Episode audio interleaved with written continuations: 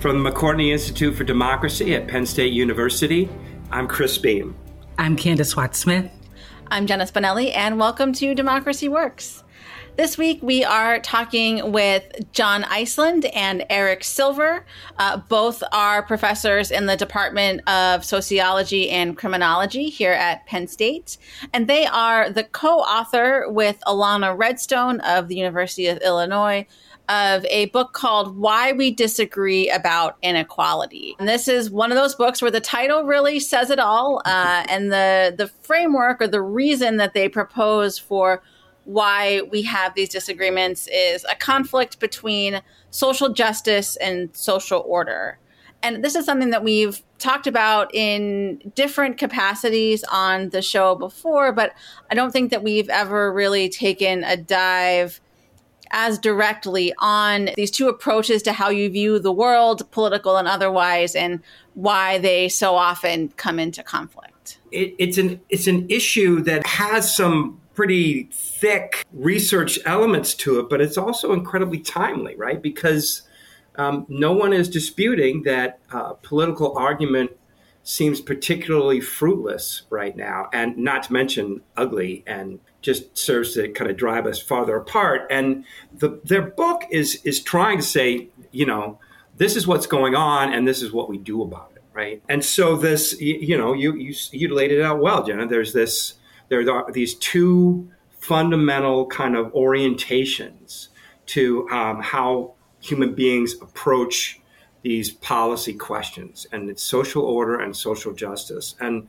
you know, we'll, we can let them kind of describe them in, in the interview. But you know, the the point is that these intuitions are they call them strong and relatively stable, and so it's kind of like a way that you perceive the world in in a very basic sense. It's kind of like this is part of your wiring, and um, and anyway, uh, that's that is the right way they say for us to kind of understand why it is we disagree so much. And then you know then they get on to what we do about it. So i would say that this book also kind of its contribution is that it adds to you know a conversation where we usually would talk about left or right democrat republican conservative liberal and it it, it layers on this notion that perhaps even among those kind of divisions, we might think about people's perspectives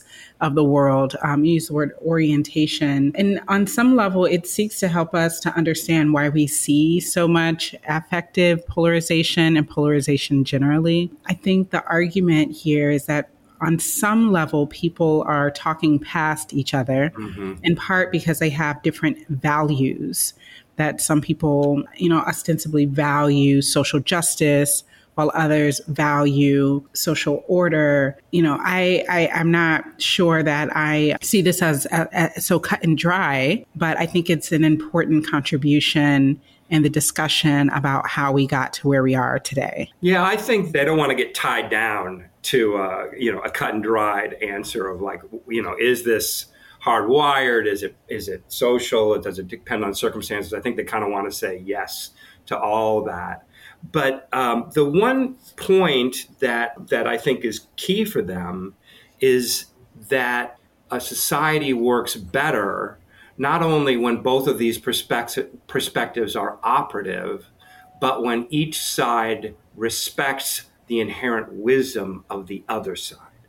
And not to say that you know you're not going to fight about it, but um, but the argument is that you know it is not good for a society to have either all one or all the other because it's going to end up being either an unjust or or um, unfree or insufficiently free, insufficiently just society. The contribution then is something that kind of reminds me of something that Kimberly Crenshaw talked about is that it is difficult to pinpoint a problem or pinpoint a phenomenon if we don't have a name for it. And so here, what they make an effort to do is to give us a name for this kind of these two these two basic intuitions around how we should move forward and what our how we should think about policy and their effects for our the, the way we we live among each other. And so for that reason to say I, I think it's really interesting that you can look at some number of arguments around racial issues or perhaps transgender issues or sexism and racism, like all of the things. And you can think, okay, well, what is, how is this person coming at this? And maybe one of the ways that they're coming at this is through a lens of social justice or through a lens of social order. And perhaps putting it that way, giving the label, then allows us to have a more constructive conversation about perspectives. Yeah, and I, I, think, as you said, we'll hear more from John and from Eric about how they define social order and social justice, and also how these sort of core belief sets impact the media that people choose to consume, and and how they really impact the other aspects of our political lives. So let's go now to the interview with John Iceland and Eric Silver.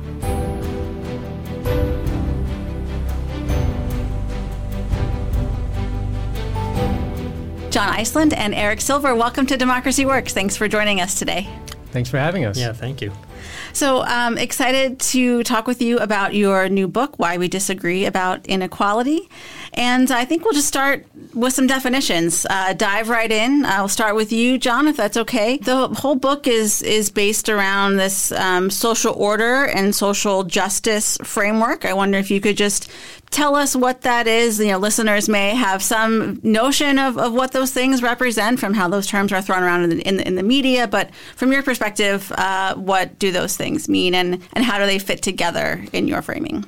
Sure. We see these as a distillation of moral and philosophical values that are often in conflict, um, if not in tension with each other. Essentially, uh, social justice is uh, caring for the vulnerable and freeing them from oppression, whereas uh, social order balances these concerns with social cohesion and social stability. So, for those from the social order perspective, they think that these things are necessary for a prosperous society. Mm-hmm. And and Eric, in in the the media and, and, other places, these notions of social order and social justice are often mapped onto the political spectrum, with social justice being associated more with the left and social order being associated with the right. But in the book, you're clear to say that it's not always as cut and dry as that. Right. So the social justice side tends to emphasize, as John said, the uh, concern for the well being of individuals, in particular the weak and the vulnerable. And that's a widely shared moral concern. Even those on the uh, on the right, or who, what you might think of as having a social order concern, also care about people, right? And they're all uh, they have families and they have friends, and people are important to them. But they balance that concern against the concern for the order and cohesion of groups. And they have an intuitive sense that order is important for the flourishing of individuals. And so that's one of the places where the, these two perspectives uh, diverge and uh, end up you know, in conflict with each other and often talking past each other, failing to recognize that they have some significant overlap in their concerns. Mm-hmm and we'll definitely get more into that as, as we go here.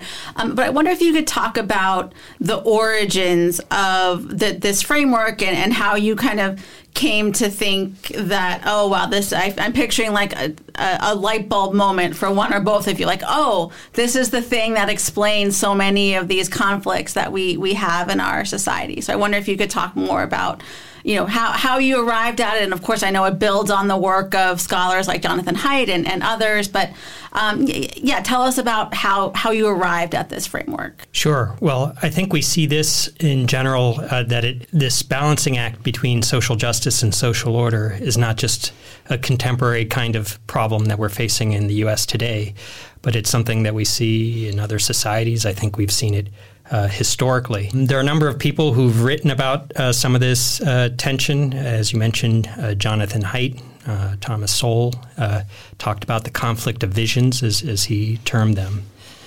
but it's about people through history being concerned about, again, freeing people from oppression, caring for those who need help, versus the concern for social stability and cohesion. This is a constant tension through history.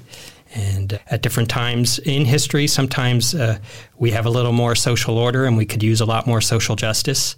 And other times, perhaps it's something where we need a, you know, vice versa. Mm-hmm. Yeah, and John has it right uh, as far as what we're concerned with. And the term social order and social justice uh, did come to us as a sort of aha, in the sense that the balance between the ideas is captured in the terms and that they're terms that are easy to grasp, that you don't have to hear them or get them explained before you understand what they mean, and they are more evocative even than left and right or other terms that academics have used to describe this this kind of uh, polarity in people's beliefs. And so part of our goal here is to get these terms out into our field and maybe beyond because we think that they are a nice heuristic for describing a lot of what's going on in terms of polarization out in the world. Mm-hmm. Well, and, and speaking of, of polarization, I, I know the two of you are not political scientists by training, so this question might not be in your wheelhouse. Tell me if it's not. But I'm thinking about, uh, you know, the, the work in political science to suggest that affective polarization or, or the degree of animosity we feel toward people who hold differing beliefs than us uh, has been on the rise for at least the last decade, if, if not longer, depending on, on who you ask. Um, I, I wonder if how that might play in here. So, at times when the there's more space or more distance between social order and social justice, is that when affective polarization rise, or, or, or would you correlate these things at all? Yeah, I mean, I would say certainly this book came about because we see this growing polarization and we saw saw an urgency to try to talk about it to understand it. And from our perspective uh, i think it's i've long been interested in issues of social inequality. There's been a lot of discussion of these issues. Eric and i um, have been discussing these issues also in light of political polarization.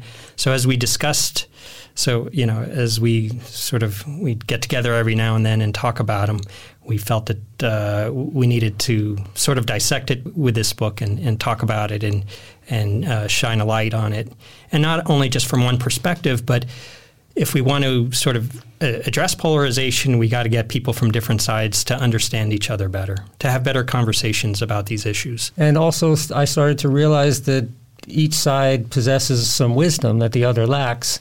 And that did a lot also to calm my emotional feelings. And I think uh, part of the motivation for a book like this is to try to spread that kind of experience and enable that kind of experience in our own discipline. Maybe we'll get to this at some point, but uh, this is a very unusual book for a discipline like sociology, which tends to lean very hard left.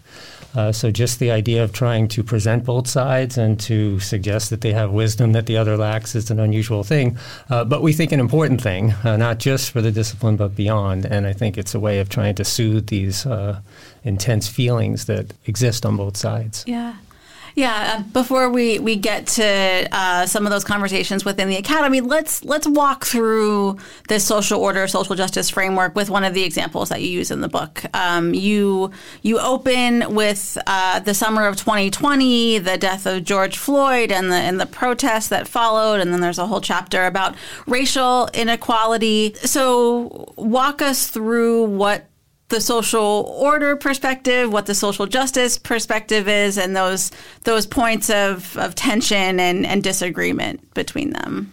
Yeah. So, uh, so thinking of the, the George Floyd example, so that puts us in the, uh, the the neck of the woods that is about race and racial inequality and racial injustice, and so the uh, the social justice perspective here is, as John said earlier, very tuned into oppression, and tends to view racial inequality through that lens. And so the reason there is inequality, that some uh, whites have more than blacks, and that Hispanics are somewhere in the middle, and that Asians, uh, you know, the reason that there's a, distribu- a distribution of inequality is from this perspective oppression. There's some something going on, something being imposed on people that's preventing them from achieving the equality they would otherwise achieve. And so that's the, the, the, social justice perspective kernelized. On the social order side, there's the focus here is on stability. and cohesion, group cohesion. And so, if you're looking at this from the lens that says everything is uh, ought to be in in its place and ought to be balanced against itself, uh, and that you want to create a world that is is orderly and stable, well, then you tend to look at inequality as something more natural. That uh, people will have different interests, different abilities. Uh, different groups will uh, develop and uh, different cultural uh, tastes and preferences and skills over time, and that those things could lead to different uh, outcomes by race. And that's not a problem from a social order perspective. It's to be expected uh, that that you won't have complete equality in everything all the time across all race groups. And you can sense, even as I'm saying that, that's a, a, way of looking at the world as being orderly, even in its inequality. And so these two uh, these two perspectives come at the same reality and draw from it very different lessons, and therefore have very different policy preferences when it comes to how you change things to become more equal and how far you want to go toward doing that. Yeah, just to build on what Eric said, um, I think from the social order perspective, it's not that no change is ever needed, but they wanted to see it more incrementally, carefully, so that you don't disrupt things too much. So the concern with the um, protests after George Floyd wasn't all necessarily just that no change is needed, but as the protests grew and there were uh, some riots across the country, that's where when you heard a lot of people from the social order perspective expressing greater concern. It's that, okay, maybe there are some things that need to be done, but this is not the way to do them with uh, riots that are creating a lot of chaos and social disorders, destroying property. So you see a different focal concern there. So when they're reacting to the same sets of circumstances. Mm-hmm. So, John, you mentioned something at the beginning of the conversation that, I, that has been going through my mind as we've been talking through this example, and that is sometimes in history there's been more social order than social justice, and vice versa. But I think people uh, coming from the social justice perspective would say that there's never been a time in history when we've had more social justice than social order, and that itself is part of the problem. Uh, well, so I guess uh, you know, social justice or social injustice manifests manifests itself in different ways in history. So I would say a classic example of when social justice perhaps went too far. Uh, uh, you know, again, this is all uh, opinions. Is let's say in the French Revolution, uh, you take that at a time in history when there was a very oppressive, sort of uh, essentially kind of a feudal system, a monarchy, and there was a lot of resentment uh, building from below about inequality. And there was, it was essentially a social justice movement, right? It had many aims that we would, that we could see why they wanted to fight the oppression from above. But they had a sense of that they could sort of construct a society almost from anew. It had very utopian kinds of visions for the future. And in the chaos that came from this complete upheaval of society, you had thousands of people dying and eventually social order was only essentially restored once you know Napoleon came to power and a monarch- monarchy in a in a different sense uh, not as oppressive was was restored. So I think that's an example where people could see that uh, maybe social justice was a time when it, it went too far, when it tries to think that you can re engineer society in such a way and do away with every single uh, tradition, some which may be pernicious and harmful, you know a feudal aristocracy, whereas some elements that that are necessary for a, a society to function at all. Yeah, I'd add related to what John is saying is that it's um, it's tempting to think that uh, social justice has been on the back burner or something along those lines. Uh, but you could look at the last, and I think that John's example starts in this period. Look at the period since the Enlightenment as the beginning of a social justice movement that has been you know spreading in the West for 300 or so years, and that it has made an enormous amount of progress in that direction. One of the characteristics of the social justice orientation is that it wants change fast. It's never satisfied with uh, the current amount of change. Why? Because people are suffering people are oppressed. How can we just sit still knowing that they're suffering around us? And so it never seems like enough But if you look at it over the, uh, the, the longer arc, and I think Martin Luther King said something like, uh, the, the moral arc of the universe bends toward justice. And if you look at it over the, the period that we would say, you know, beginning in the late 16 and 1700s, that's a story that's very easy to tell. And so there's a lot of success that those on the social justice side could see and claim. Uh, but again, there's something in the tendency to hold that position that wants more and wants faster, and so it tends to feel disappointed even amidst its successes. Yeah, and, and we're seeing, and, and certainly have seen, all kinds of government institutions wrestle with this, right? What is their role in helping to ease some of these tensions or to, to adjust those ratios between social order and social justice. I'm thinking about the um, Supreme Court affirmative action decision over the summer. Mm-hmm. So, given what you described earlier about the, the racial inequality and the you know varying perspectives between social order and social justice on that, uh, what do you make of what, what the Supreme Court is doing here? Do you see that as their effort to, uh, you know, I don't want to say tip the scales because that makes it sound like it's some kind of rigged system, but to, to intervene in, in some way to, to change the, the equilibrium here. Well, I would say the debate about affirmative action, you know, has that we can learn a lot by using the social justice, social order framework in the sense that affirmative action was devised as a way to try to engineer equity, equal outcomes uh, across groups, which is uh, a central concern for social justice. That's how they see fairness, right? So, to the extent that we don't have people equally represented in institutions such as Ivy League universities or highly ranked uh, public universities, you know, the the defendants, I guess, in the case were Harvard and University of North Carolina. So, to the extent that we don't see groups equally represented, that means that we have an we have an unfair system, and so that we we need to actively do try to achieve equity. Those from the social order perspective, though, are wary of attempts to engineer equal outcomes. And also, they have a different sense of what fairness is. They don't see fairness necessary, not just in terms of equal outcomes, but are people treated equally in a process? Because they see this as the way you promote social co- cohesion, essentially. And so that's why they tend to be against uh, affirmative action uh, because it's not well it gives uh, you know points to people based on, on their background in this case race. So that's where we see the tension between social justice and social order.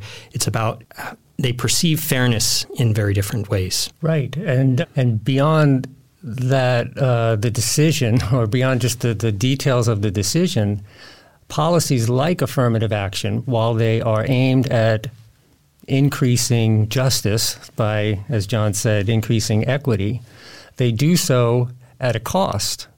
And we may not find it pleasant to recognize that cost, but something like an affirmative action policy is it's a zero sum game, right? Uh, and so some people have to be treated uh, unfairly for other people to be treated better than fairly. And that creates disorder. It creates resentment. It causes people to lose their sense of legitimacy in institutions. If you're uh, the institutions that are supposed to be running things are designed to treat some people unfairly in order to help others, this is destabilizing from a social order perspective. And the social order folks feel that in the same way the social justice folks feel the uh, the the suffering of those who currently have less for reasons that are historical and outside of their control. Uh, so you can look at the Supreme Court decision as, uh, if you're thinking of social order and social justice, as a way of trying to rebalance this.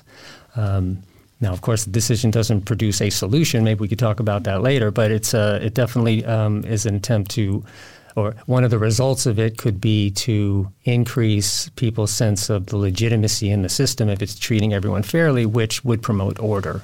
Yeah. in the system. So one thing that, that comes up fairly often when we're talking about these kinds of things in a, in a political sense is the notion of asymmetry, right? So things are not there's people are, are accused of both sidesism or that's kind of you're you're equating you know, you're saying that people who rushed the Capitol on January 6th are on the same plane as people who participated in the riots the, of this in, in, in the, the, summer of 2020. So, you know, people, as I said, in, in the political space are trying to grapple with how much this asymmetry should matter or be taken into consideration. I wonder if you thought about that as you were weighing the, you know, social order, social justice framework. So we're we're not saying that anything goes, right? Uh, that's not our uh, that's not our, our position. At the same time, I think we lean toward let's hear it out. You know, I think the idea that some perspectives are too dangerous to hear is itself a very dangerous idea, and so I think we would lean toward, you know, not worry, worrying less about both sidesism and worrying more about suppressing points of view because they are somehow problematic. I'm using air quotes again. And that would be more of a concern. At least uh, I'll speak for myself, for me, and uh, maybe John has a thought about it too. Well, I think you're right, Jenna, that there is a lot of whataboutism, you know, in debates. They point to the worst actors on the other side often, which, which again isn't very helpful in understanding the typical viewpoint of someone on the other side versus the extreme person on the other side. And I think asymmetries occurred in different ways in different spaces. Sometimes you'll have in, in some spaces where you see sort of, let's say, views on the right dominate, maybe in some state legislatures, and in other places, uh, more social justice voices uh, dominate. So you'll you'll always have some of that. But uh, you know, I certainly agree with Eric that we should leave enough room in all spaces just to hear different viewpoints, and uh, and especially sort of the reasonable versions of, of the different sides are, are out there, you know. Well, and and one of those places, as you were, were mentioning earlier, where you might say leans too heavily on on social justice in your conception is the academy, or you know, obviously every university is is different, and it's difficult to paint them with with a broad brush. But folks certainly have, and it, it's generally that you know they they are more oriented toward justice, and I don't think you would disagree. You you make the case for more viewpoint diversity. So yeah, talk about about that. One like what again viewpoint diversity is a term that often gets thrown around a lot. So how do you define it and then, you know, what would you like to see happen within higher education? Well, I could start briefly at least. Part of it is that me and Eric come from the standpoint is that each side has some wisdom that the other can learn from. And actually the tension between the two is often a good thing, and too much of one or the other in a given circumstance doesn't necessarily produce the right outcome. So we discussed that earlier on. So I think uh, this is where in the university where it's it would it's often useful to have different viewpoints because if we want to increase our understanding of this world, you need to have people push back on each other. This happens, you know, in the in the hard sciences when a new theory comes up and you know, we had uh, Einstein's relativity built on challenge something from the past, and then we had quantum mechanics. Not that I know much about these fields that sort of disprove, disprove what was before. But likewise, in the social sciences, uh, when we're trying to learn more about our world, uh, it's important to have ideas challenged. And sometimes they're challenged unsuccessfully, and that's perfectly fine. But I think this is where, if we see one of the goals of the university, is to increase our understanding of our world. This is where uh, different viewpoints is uh, is helpful and shouldn't be, you know, viewed in a in a negative light in that way. And also, just the last thing I'll say is when I teach my own classes on social problems, I'll I'd like to have students at least consider different viewpoints because this helps develop their critical thinking skills. That's what we're all about in the liberal arts. And of course, they might come to whatever conclusion they come to, and that's perfectly fine. And that's what we uh, expect of our students. But I don't like hand feeding them that this is um, uh, this is necessarily the truth when it could be an issue which which is contested to some extent. Yeah, I too teach the value of uh, viewpoint diversity. I consider it a value, and in fact, I consider it extremely uh, troubling that the term is troubling, right? Because viewpoint diversity simply means let's allow each other to have different viewpoints and let's not leave the table because of that. And that some people seem to have, recast viewpoint diversity as some kind of Trojan horse for conservatism is uh, I don't know what to call it. It's it's a it's a PR campaign that is not grounded in what seemed to me like core values of a democratic society. I don't think you can uh, villainize viewpoint diversity and maintain democratic deliberation. So, just curious there, Eric, do you, so you said the word balance several times, but I didn't hear you use the word compromise. I wonder, do you see balance and compromise as, as separate and, and how, if at all, do you see them fitting together? Yeah, compromise is a fine word to me. I think people don't like it. It sounds like defeat.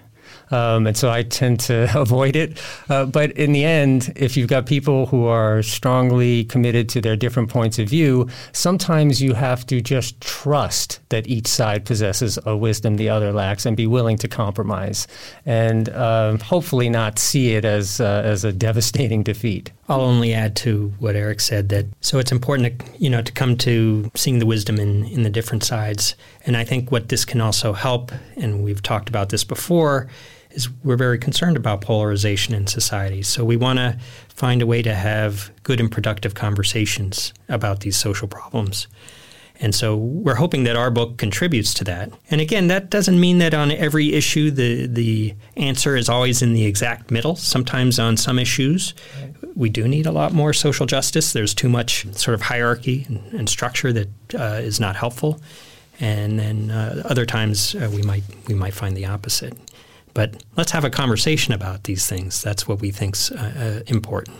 Well, uh, your book is is very readable, um, very easy to help understand some of these problems that we face. I hope listeners will pick it up and give it a read. And I thank both of you for joining us today. Well, thank you, Jenna, for having us. Yeah, thank you, Jenna.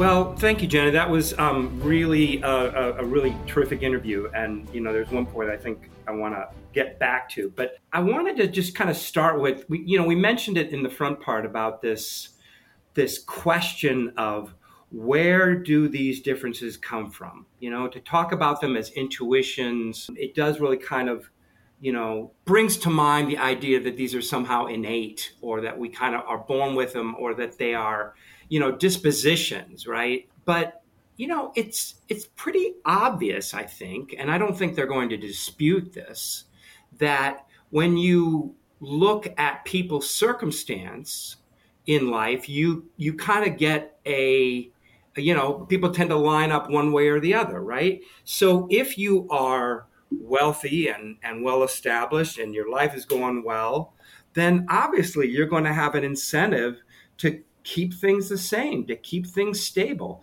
And and it would seem to me that that is going to kind of make it you more likely to prefer social order. And conversely, if you've experienced society in a way in which you've experienced oppression, um, you know, whether you be you know um, LGBTQ or whether you be you know um, African American or you know some kind of other group, a poor person, you name it you're going to have a much different experience of stability and of order. And so, of course, you're going to want be more open to this social order ideal. And so, I just I think this question of you know where does this come from? How does what does it mean? And how do we rightly understand it? You know, it's it is complicated, but I think it's it's essential to kind of figuring out you know what we do about this.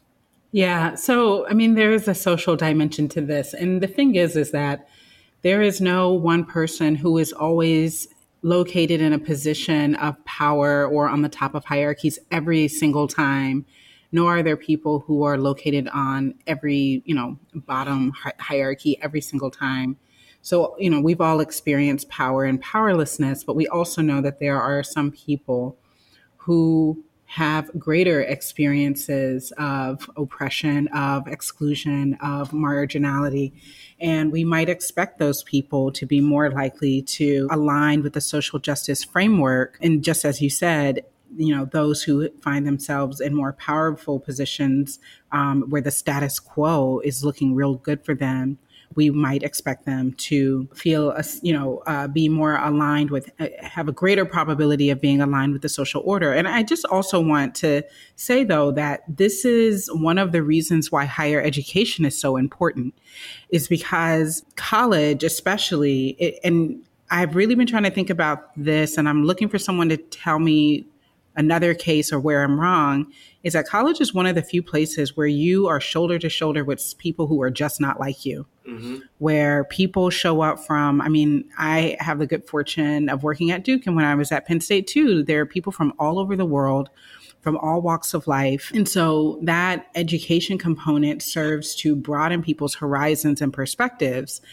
I'm only saying this because during the interview, there's this kind of notion that academics and academia leans liberal and leans toward the social justice idea. But I think that's par- partially because when people are exposed to the circumstances of other people's lives in real way and find themselves in proximity or um, in allyship with people that are not like them or people that have faced marginalization, they are more likely to note and notice the unfairness of it all and the contradictions of meritocracy, of, you know, of liberty and egalitarianism and all of the things that we say that we want and don't necessarily have.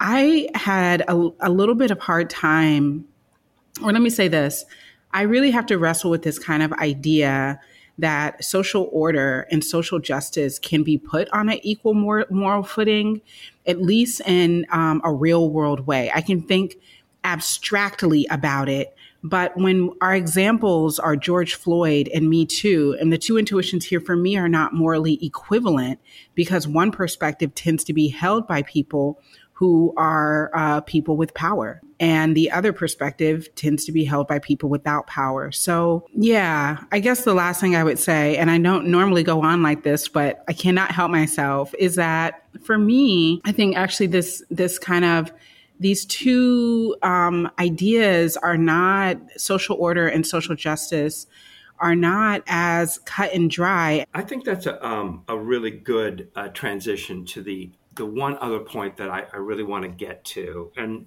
it's something that all three of us kind of highlighted uh, in the interview. Both you and I, Candis, were like, Jenna, that's a really good question about when is the social justice intuition, the motivation, conception, when has that ever been ascended? Right? I mean, it's all about you know, structures are about, social structures are about power.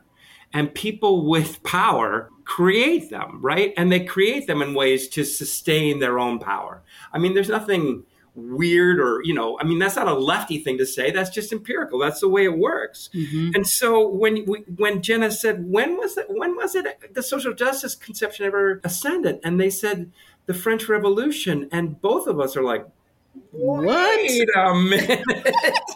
you know, I mean, like, you know, it's not, I mean, there's an argument there. You know, you could say, okay, I guess so. But first of all, I'm not even sure if it works on its own because, you know, there was really, I mean, is social justice the same as just this kind of violent and really violent retribution against the ruling class? Is that what social justice is? I'm not sure. But even so, even if you just accept it, it's 250 years ago, right?